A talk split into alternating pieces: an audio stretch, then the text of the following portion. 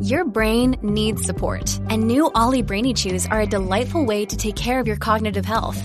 Made with scientifically backed ingredients like Thai ginger, L-theanine, and caffeine, Brainy Chews support healthy brain function and help you find your focus, stay chill, or get energized. Be kind to your mind and get these nootropic chews at olly.com. That's O L L Y.com. These statements have not been evaluated by the Food and Drug Administration. This product is not intended to diagnose, treat, cure, or prevent any disease. When you need mealtime inspiration, it's worth shopping Kroger, where you'll find over 30,000 mouth-watering choices that excite your inner foodie. And no matter what tasty choice you make, you'll enjoy our everyday low prices, plus extra ways to save, like digital coupons worth over $600 each week. You can also save up to $1 off per gallon at the pump with fuel points. More savings and more inspiring flavors make shopping Kroger worth it every time. Kroger, fresh for everyone. Fuel restrictions apply. Hello, this is Greg Prato, author of the books Take It Off, Kiss Truly Unmasked, as well as the Eric Carr story, amongst many others. You're listening to the Shout It Out Loudcast with Tom and Zeus. Rock and roll!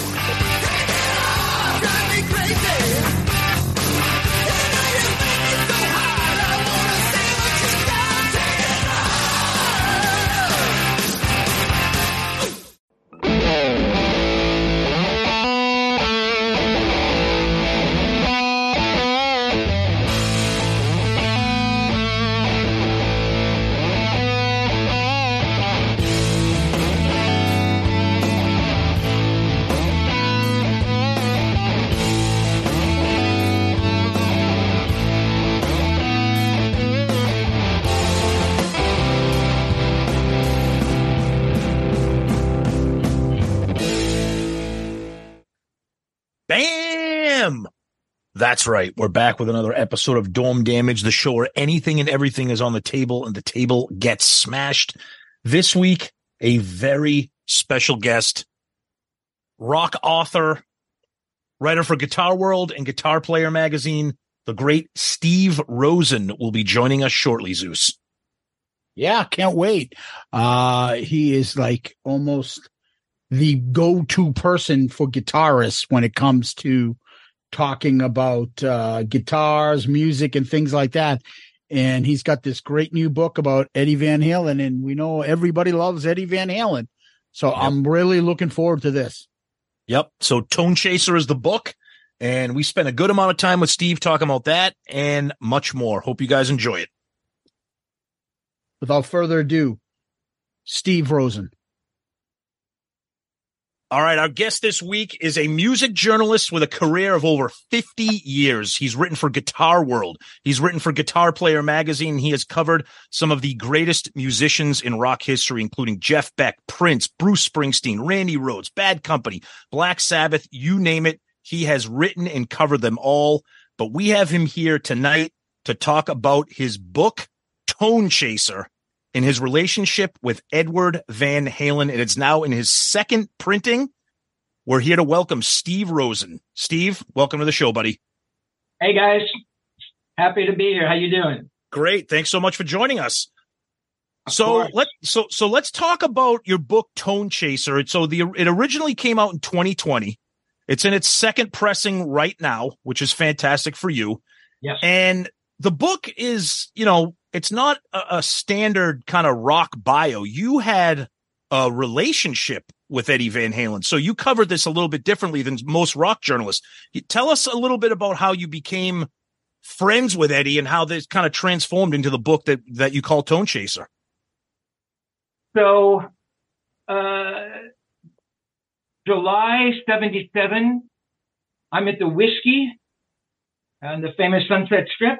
Yep. Um, Cheap Trick is recording a live record. Um, not Budokan. They would do Budokan the next year and, and blow up. But in 77, Cheap Trick was still playing the 200 seat, uh, Whisky a Go-Go. So I'm there, um, with my brother and I'm approached by, uh, Michelle Meyer. Michelle Meyer booked the club. She's someone I knew. I, I was playing around. I had a couple bands and she booked me into some of these other clubs she worked with. And, uh, she said, listen, there's somebody you, you have to meet, you know, he's Godhead. And M- Michelle using the, the term Godhead meant this person was inhuman. He was of another yep. world, you know.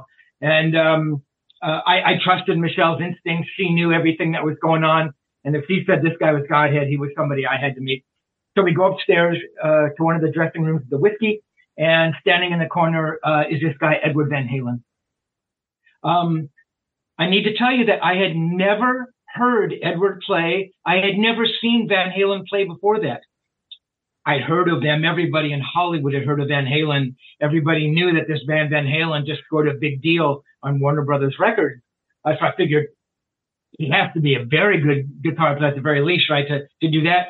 So we start talking, man, and it's, uh, it's, it's just a fantastic conversation. And then all the people, all the guitar players he loved, I loved, you know, Clapton comes up and Blackmore and Jeff Beck. And, um, it's just this one of these instant things, you know. How do people become friends? Shared interests, you know, time and place, synchronicity. For whatever reason, I was there and he was there. So let's fast forward about eight years. Um, I'm I'm been friends with Edward. Uh, he's now coming over to my little guest house in the Hollywood Hills. He lives in Coldwater Canyon, which is just kind of a 10 minute trip up on Mulholland Drive, a pretty famous street up on the mm-hmm. top of the hills there. And um, I've spent a lot of time with him. I've interviewed him many times.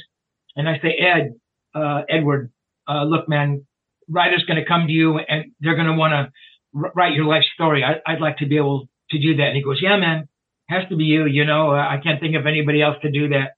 So that was amazing.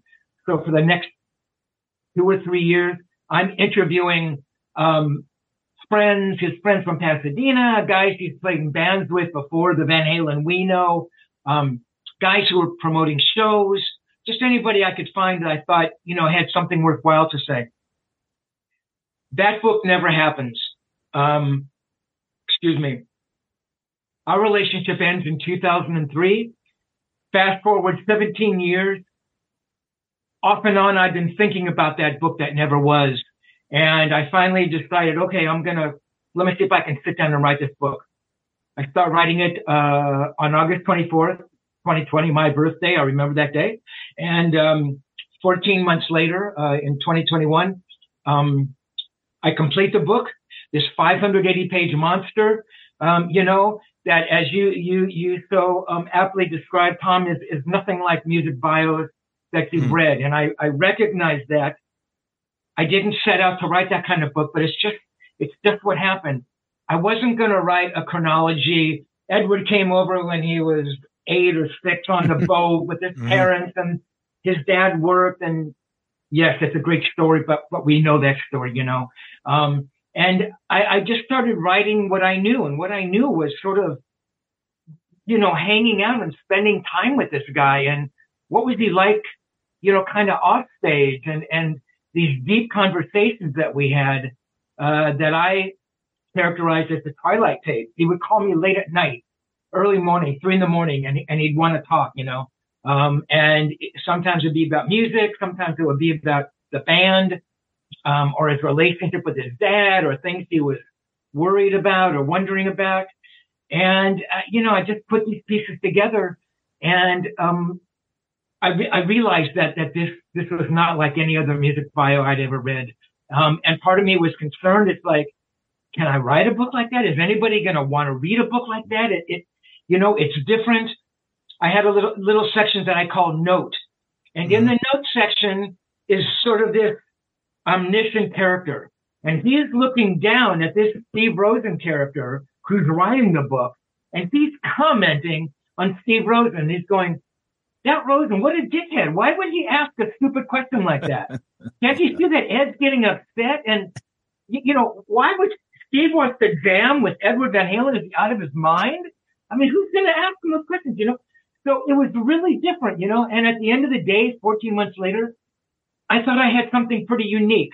You know, it's one of those yeah. things, Tom, until you put something out into the world, I could be John Steinbeck, I could be Da Vinci, I can be Mozart, right? I'm the greatest person, I'm the greatest musician.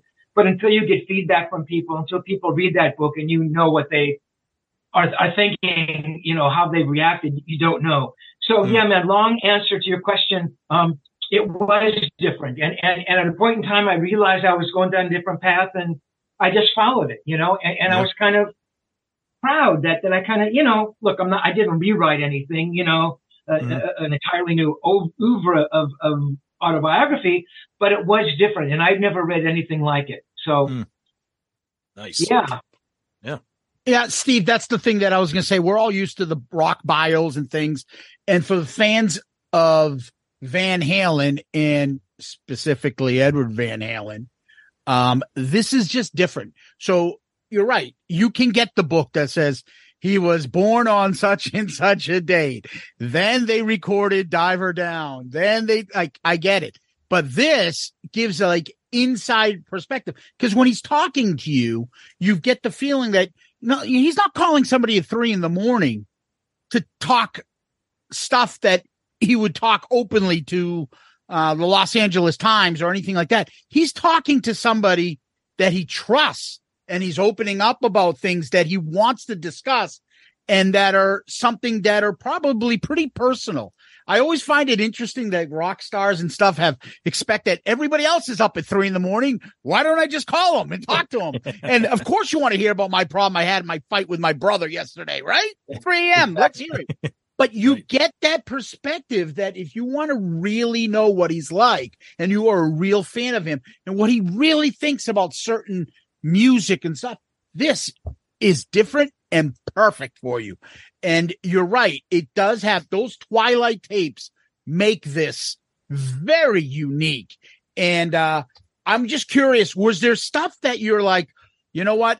I can't put this in here. Well, you know, man, you hit on a lot of interesting topics. There's Zeus. Um, yeah, you know, you, you, you, you, you, you used one word that meant everything to me, and that was trust.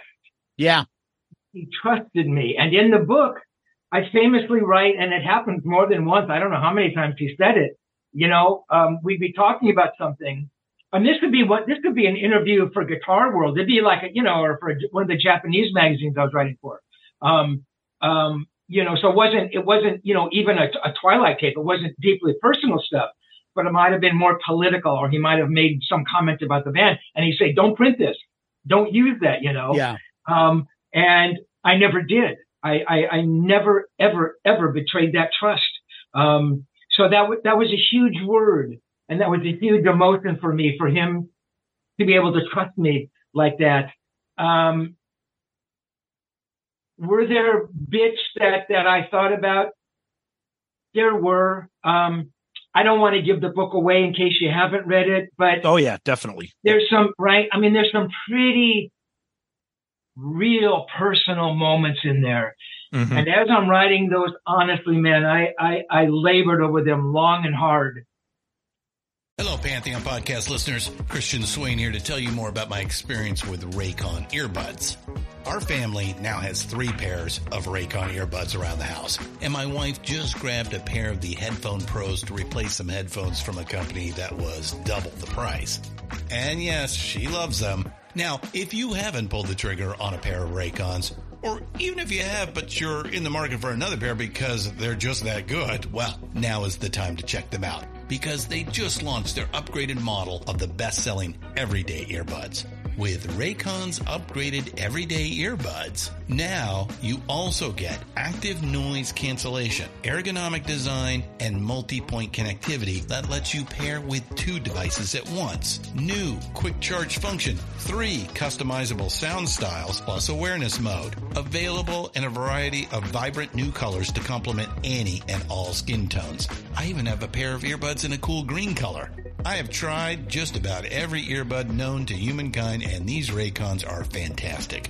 Seriously, if you've been wanting to check out Raycons, there truly is no better time. You're going to ask yourself why you didn't check them out sooner, and Raycon offers a 30-day happiness guarantee. So, what are you waiting for? Go to buyraycon.com slash Pantheon today to get 20% off your Raycon order, plus free shipping. That's right, you'll get 20% off and free shipping at buyraycon.com slash Pantheon. Buyraycon.com slash Pantheon.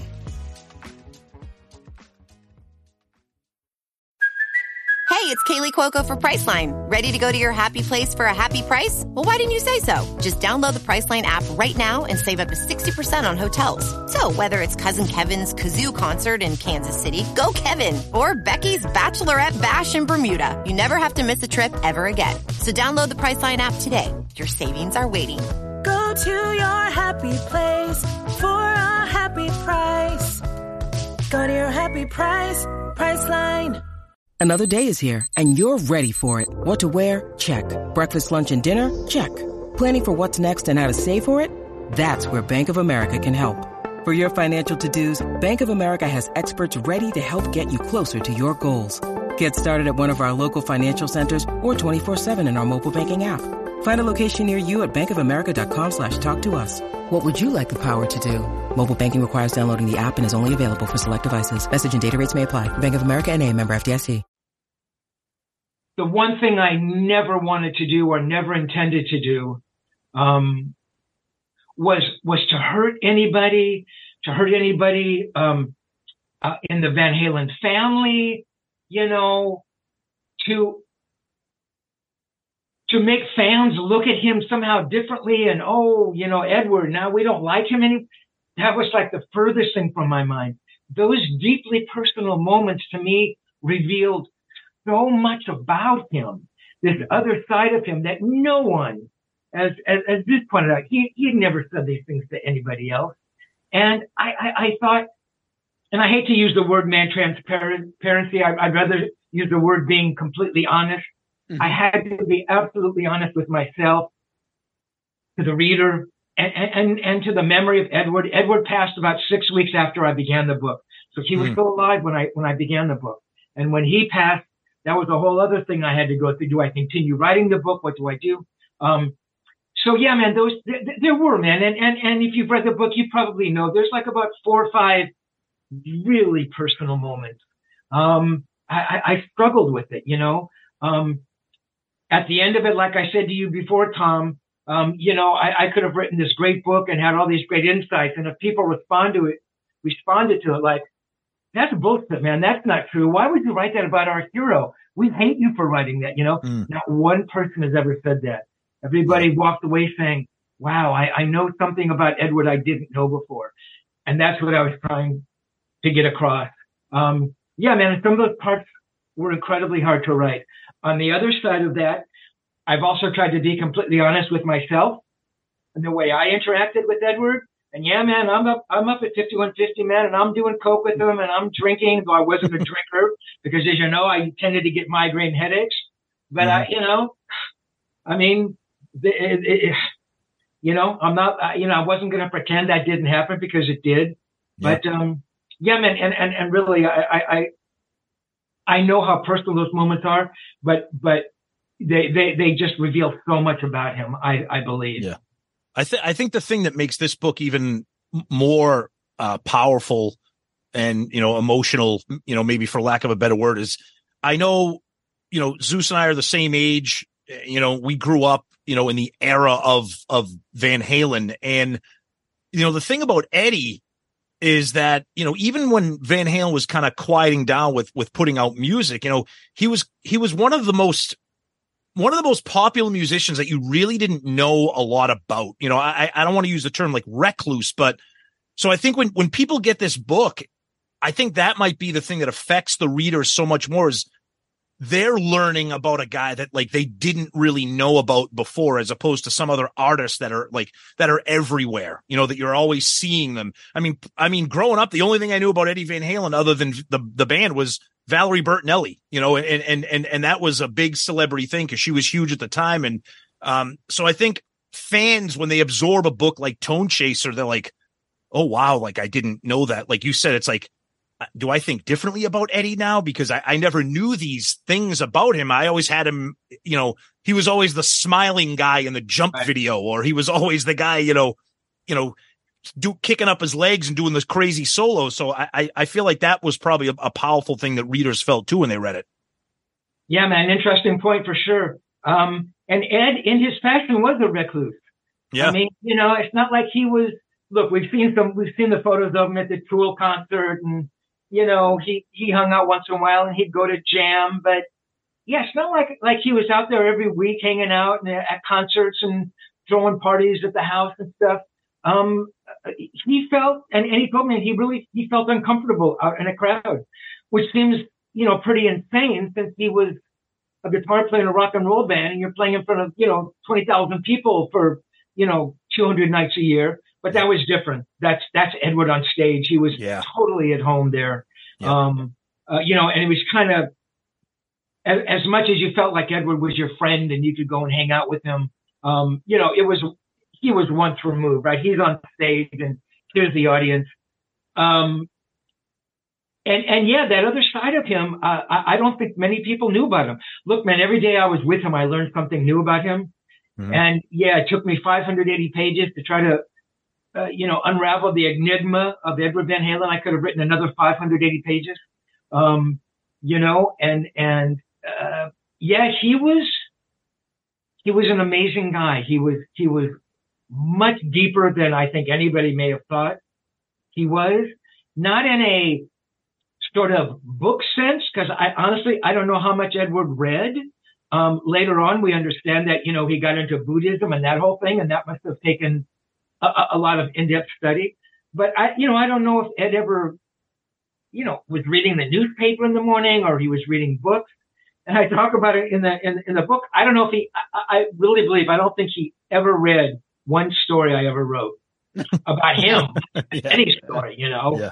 Um, um, you know, so, but, but he, you know, obviously the musical part of him was, you know, I mean, everything that's been said about that has been said, but you know, he was, he was insecure about things and, you know, he had his sleepless nights about what was happening with the band and the dynamics between everybody. And yeah, man, he, uh, he was fragile, just like the rest of us were. It's just, you know, you Mhm. see him on stage and smiling and doing that thing and you think, well, he's, he's invulnerable. You know, how could, how could Edward Van Halen ever be morose or, you know, down? But I mean, he was, I mean, he was not a lot, honestly, man.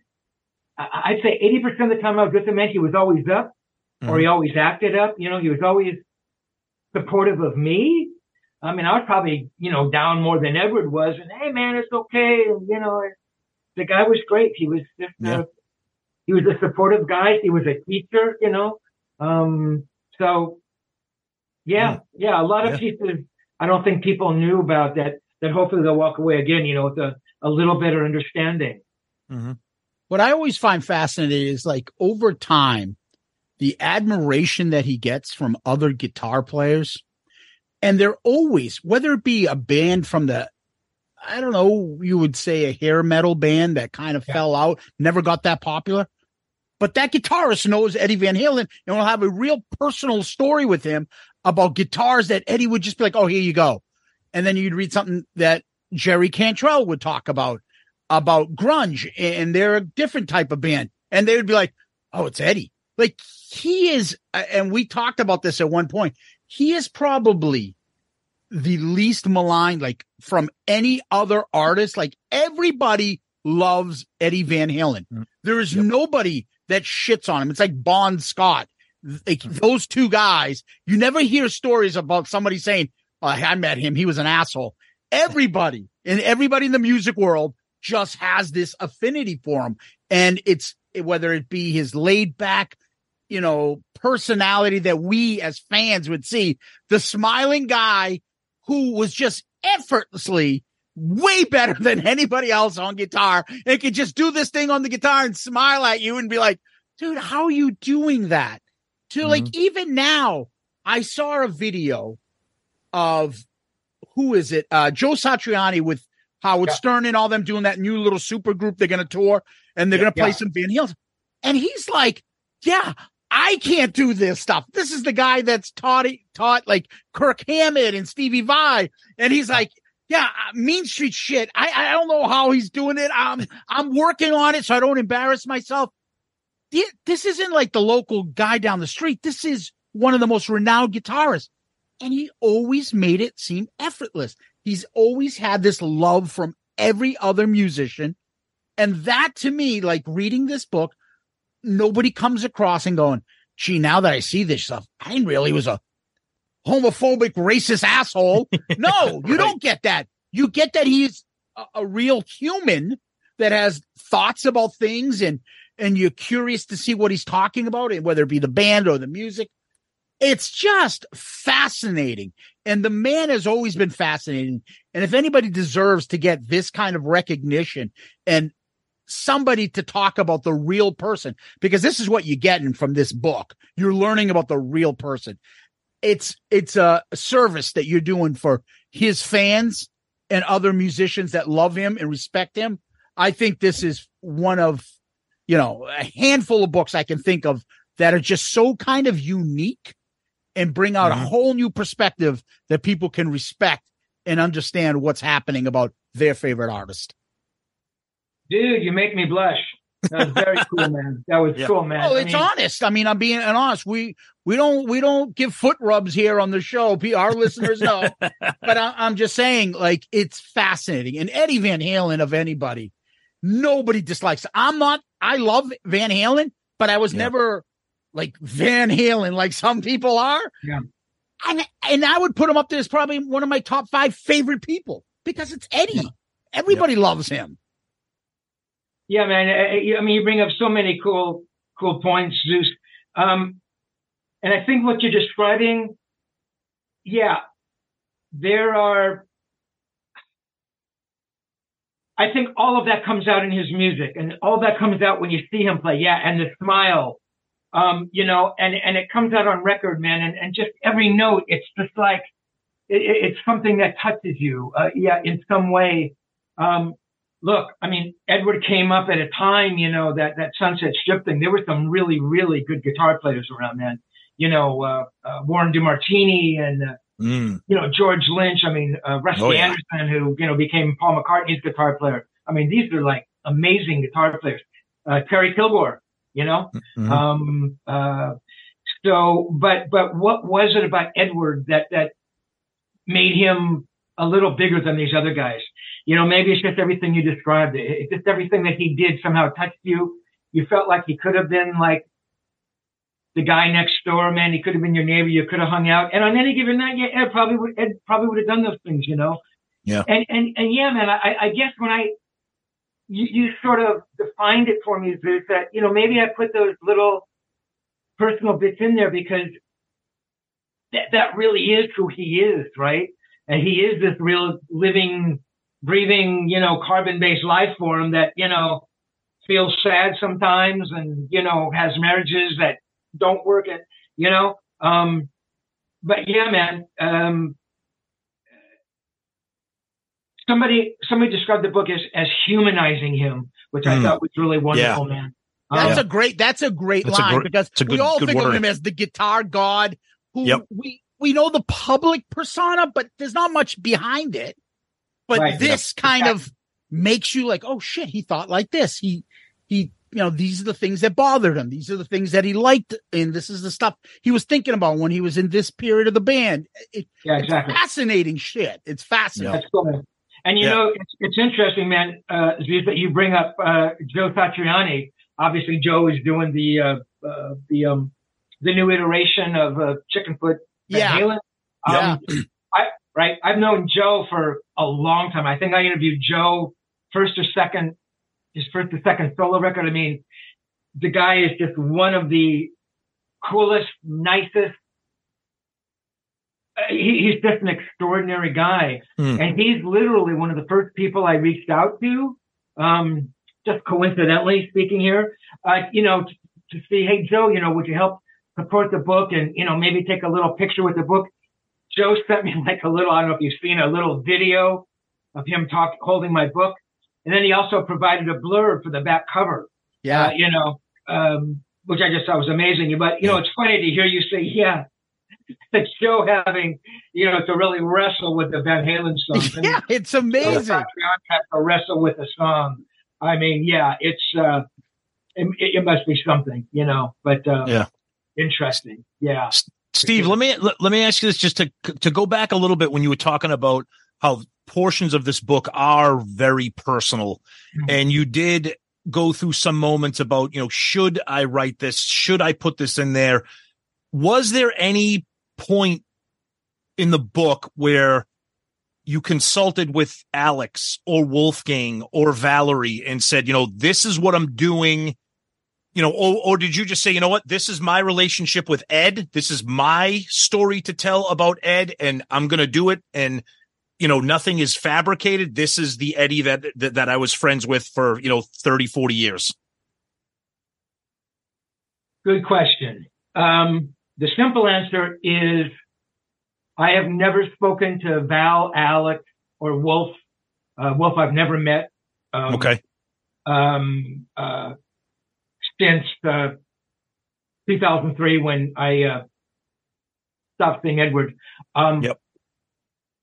I would have welcomed with open arms the idea that Val, Al, Wolf um, would have wanted to have been involved in the book on some level.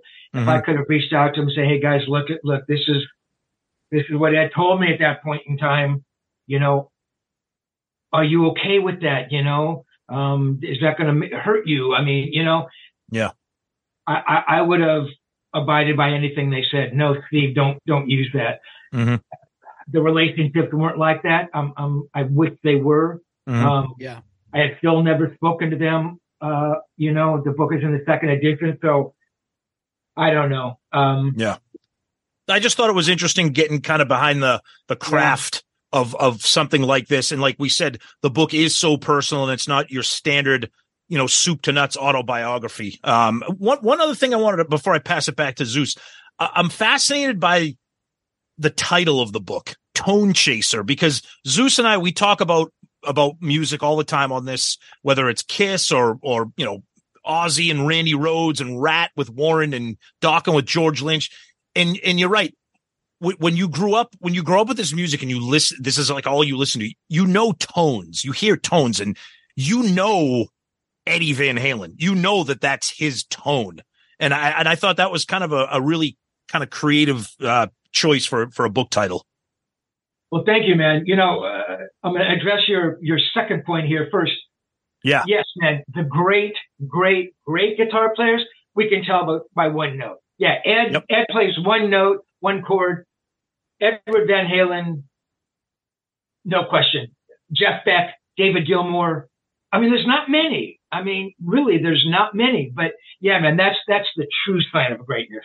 Um, tone chaser. So I'm basically just about done with the book. I mean, uh, you know, I, I can see the finish line and literally, I think it might have been one of the last or the last conversation I ever had with Edward. So we're talking, um, and it's a phone conversation. Um, and I, I, don't know what I had said to him. Uh, maybe, you know, does music still mean to you what it did? You know, do you still, you know, it was something like that, kind of an open ended thing, you know. And, and he comes back, goes, man, I'm a, I'm a tone chaser. You know, I'm always looking for that elusive thing that I can never quite reach. And the second I heard that, I go, oh my God, that's my title.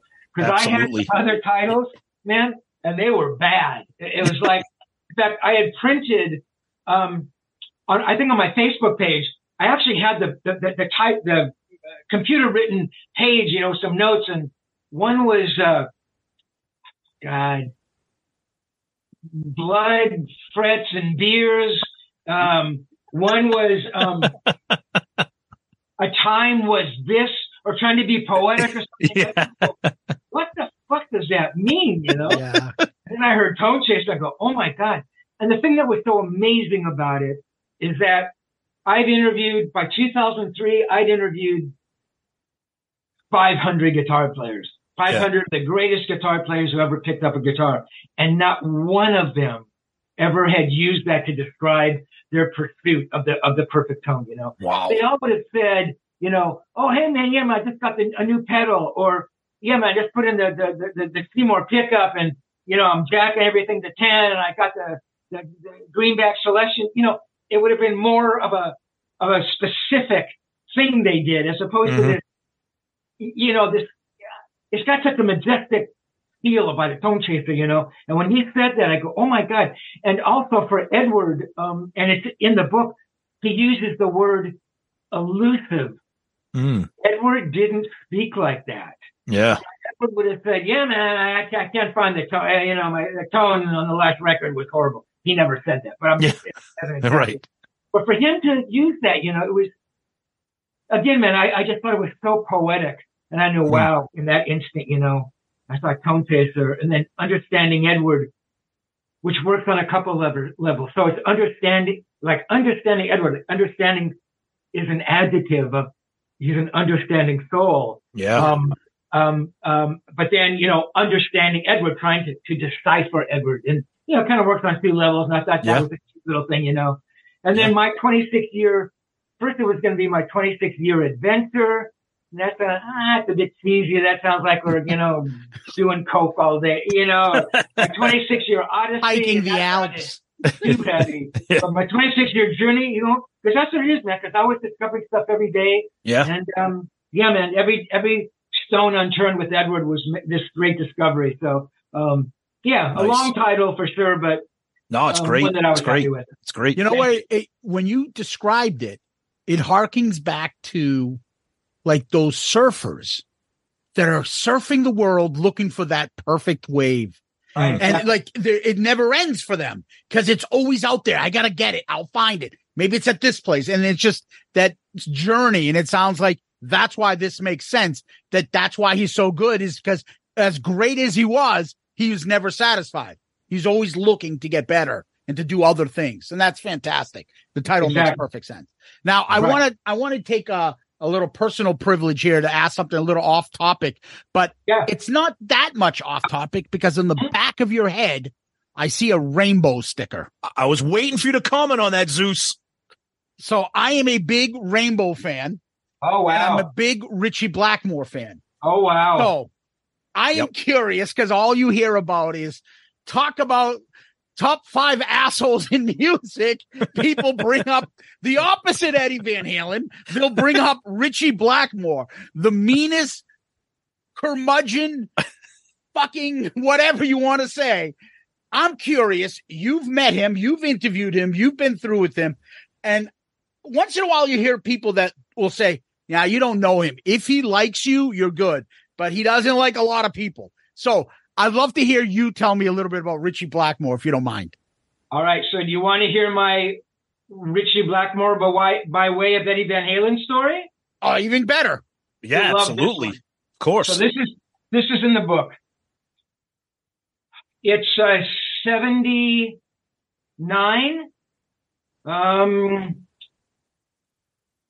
uh, Rainbow is playing the Long Beach Arena, which is uh, where I was living in Hollywood. It's about an hour south um, uh, of where I lived. Um, um, I know Edwards a uh, a Blackmore fan, um, so I'm thinking what if I could get tickets and passes, you know, and I could go take Edward Van Halen to a concert? How freaking cool would that be, you know?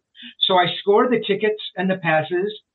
And then I'm thinking, oh my God, what an opportunity this is. What if I could not only bring him to the concert, what if I could introduce him to Ritchie Blackmore?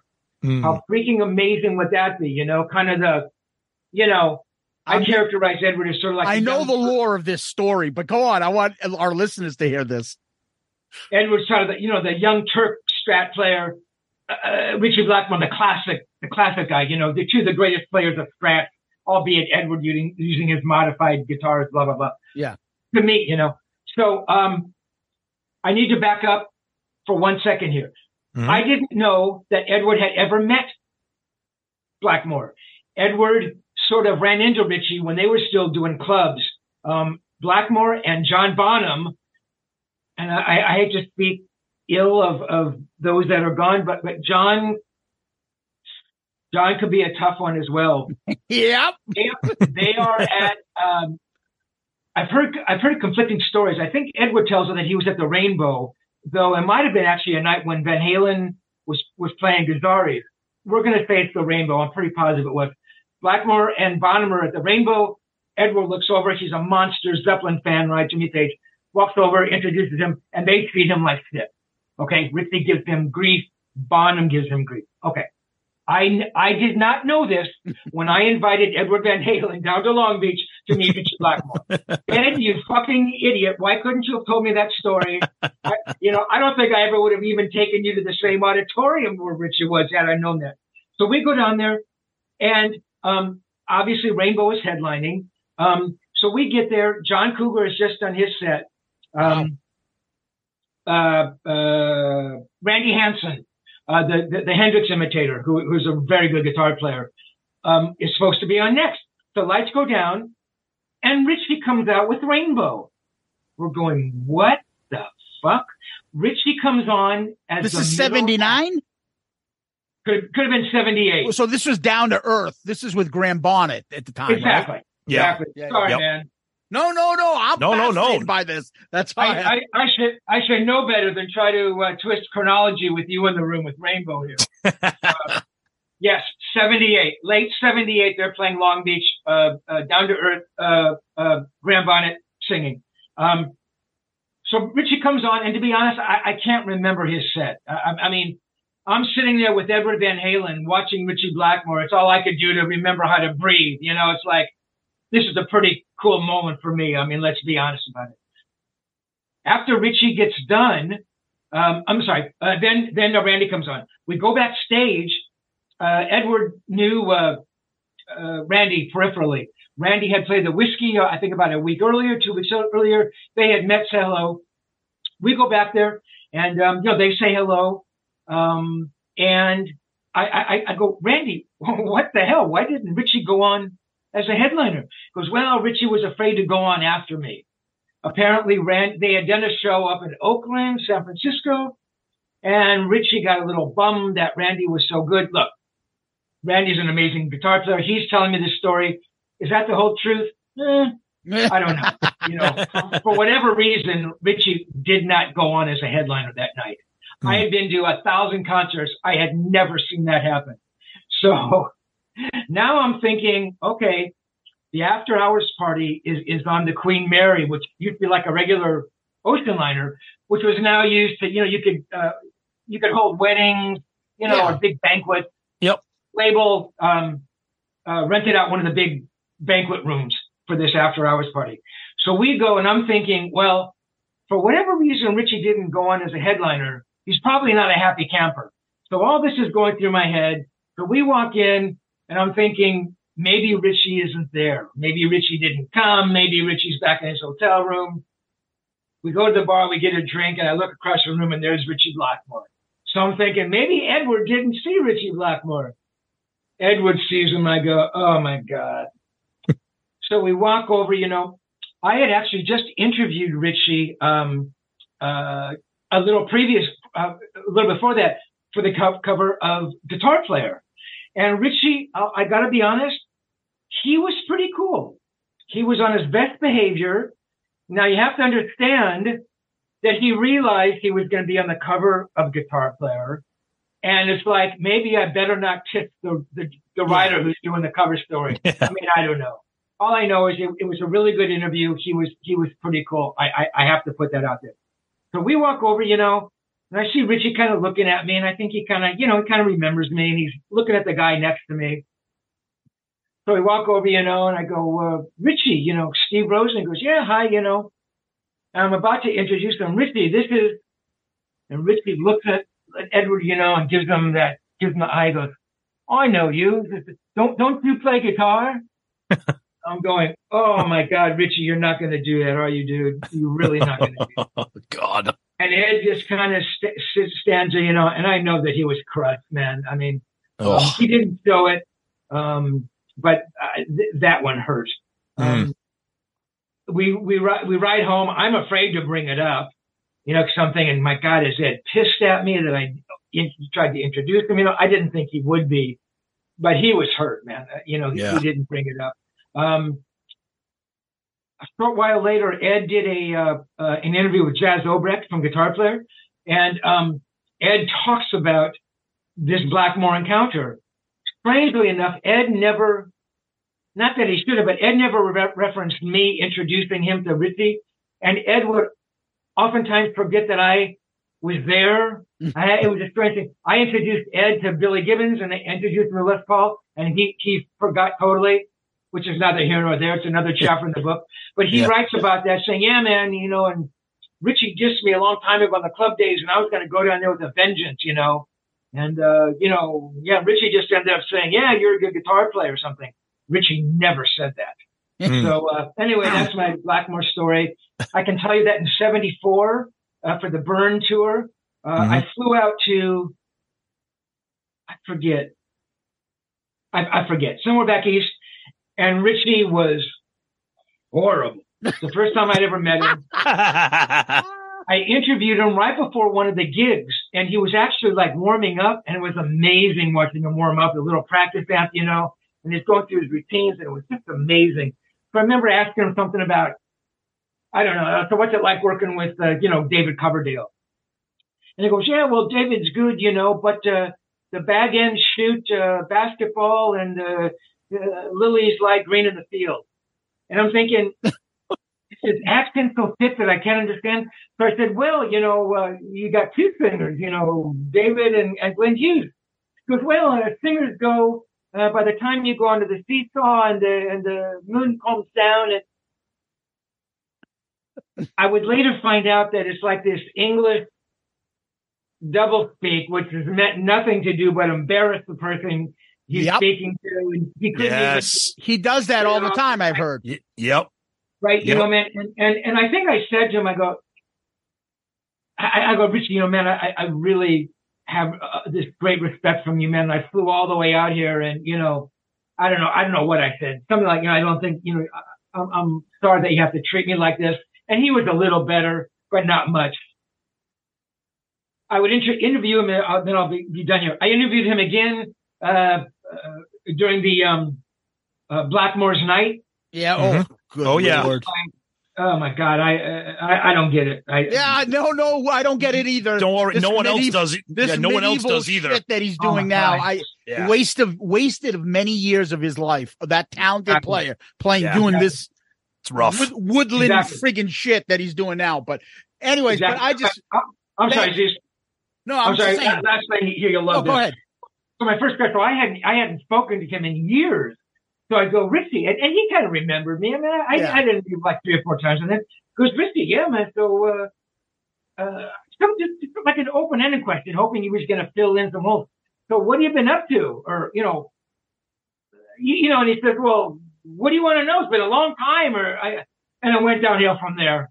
You know, and it's like he wouldn't talk about purple, and it's like, oh my god, fuck Oh, you, jeez. Ritchie. And, you know, look, I think Blackmore, for all of his faults, man, he, is honestly, I, I don't think he's given Nope. the credit he should be given. I think he's just one of the most remarkable guitar players. Oh yeah. Talk about guys who play one note. He's that guy. His songwriting, oh my God. His rhythm playing is so unique, you know. But for some reason, look, I, I don't know the guy, but I, I I think the reason he treated Ed that way is that he was somehow jealous of Ed or Threatened. Like, my God, the guy, you know, the guy had done nothing more than write Speed King. It's like that's all you have to do, Ritchie. You don't have Right, to prove right. shit to Yeah. anybody. Yep. Yeah. But, you Yep. know, The thing Um, about him is, I always felt is that he was never accepted into the big three: Jimmy, Jeff, and Eric. Yeah. He Yeah, was sure. right there with them, and he right. learned just as much. And talent wise, he could be in there as the four of them, but the Yeah. three of them fucking hate him, and Yeah. they elbowed him out. So anytime there's the conversation, they never bring him up. They only No. bring each other up. And those three are the ones that everyone knows. Oh, the Yardbird connection and stuff. But Ritchie should be in there, but they fucking hate him. And I love hearing stories like this because at this point now, 'cause it's not happening to me, I love hearing of what a historic asshole he is. Just for no reason at all. Just a mean, miserable fuck. Yeah. yeah, man. No, you're right. You're right. You're right. And and you know, even in you know, just lists of the of of you know the the the five most influential guitar players, he's never listed there. Nope. No. And it's I'm in eleventh or something, but my God, you know, and you know, it's weird. You know, so I play guitar. You know, I mentioned that. You know, Well, we I'm not very good. so. But you know, you yeah, man. So, but you go, you know, now with YouTube, you know, you can watch these guys and you can learn the exact solo to, uh, you know, uh, uh, uh, smoke on the water. Yeah. And it's such an unbelievable solo. And look, for a good guitar player, it's probably pretty easy, but I I mean, just it's just the solo is just so fucking great, and you realize that every note the guy played was just amazing, and every solo we ever played, and his vibrato bar stuff. Oh my god, nobody hmm. played vibrato bar like that. So He's got a style. that he has that thing. right? You know? I would say he's got a simple style that's been copied over the years. That neoclassical rock guitarist Yeah. that all the Yngwies and all the other copiers that did that shit in the 80s and stuff, that's Ritchie Blackmore. Yeah, man. That's how big of an influence he created this style of hard rock metal guitar playing that Yeah. so many people have copied. And uh he doesn't get his due because he's an asshole. but anyways, I'll leave it to Tom to, to to wrap up here for you. I know you had a last Yeah. question. No, no, no. Just gonna. I mean, again, we could talk about this. Is this is the wheelhouse for Zusa? We could just talk forever. I mean, we're talking to Steve Rosen, the greatest guitar journalist like ever. But uh Steve, this has been absolutely beyond fantastic. We could keep you here for another three hours. The book is Tonechaser. He is Steve Rosen. You can find all about it and more at tonechaserbook.com. Steve, thank you so much for your time. We appreciate it. This has been an amazing conversation. Sometime in the future, we'd love to have you back and, and pick your brain about some of the all time great guitarists and maybe have a fun conversation. So, Steve, thank you so much. This has been awesome. Yeah, man. Tom, Zeus, thank you guys. Had a lot of fun, educational. Come back anytime you want me to, guys, for sure. Thank Th- you. Thank you. Thank you. Tom, that was the great author Steve Rosen. Thoughts? Loved it. Could have talked to him all night. Um, I love guys that you can tell are clearly passionate about what they do. Um, you could tell that his relationship with Eddie was very, very special and very important to him, and that this was a labor of love. Uh, so great stuff, of course. And then who doesn't love picking his brain about other things like one of your favorite guitarists and your favorite bands, Ritchie Blackmore and Rainbow. And who knows, we might have to have him back on to continue picking his brain about all the guys that we love because the guy is fantastic. Yeah, he's got a wealth of knowledge. He's got some kiss stories too. So we'll have him back. But uh till next time, peace out, Girl Scout.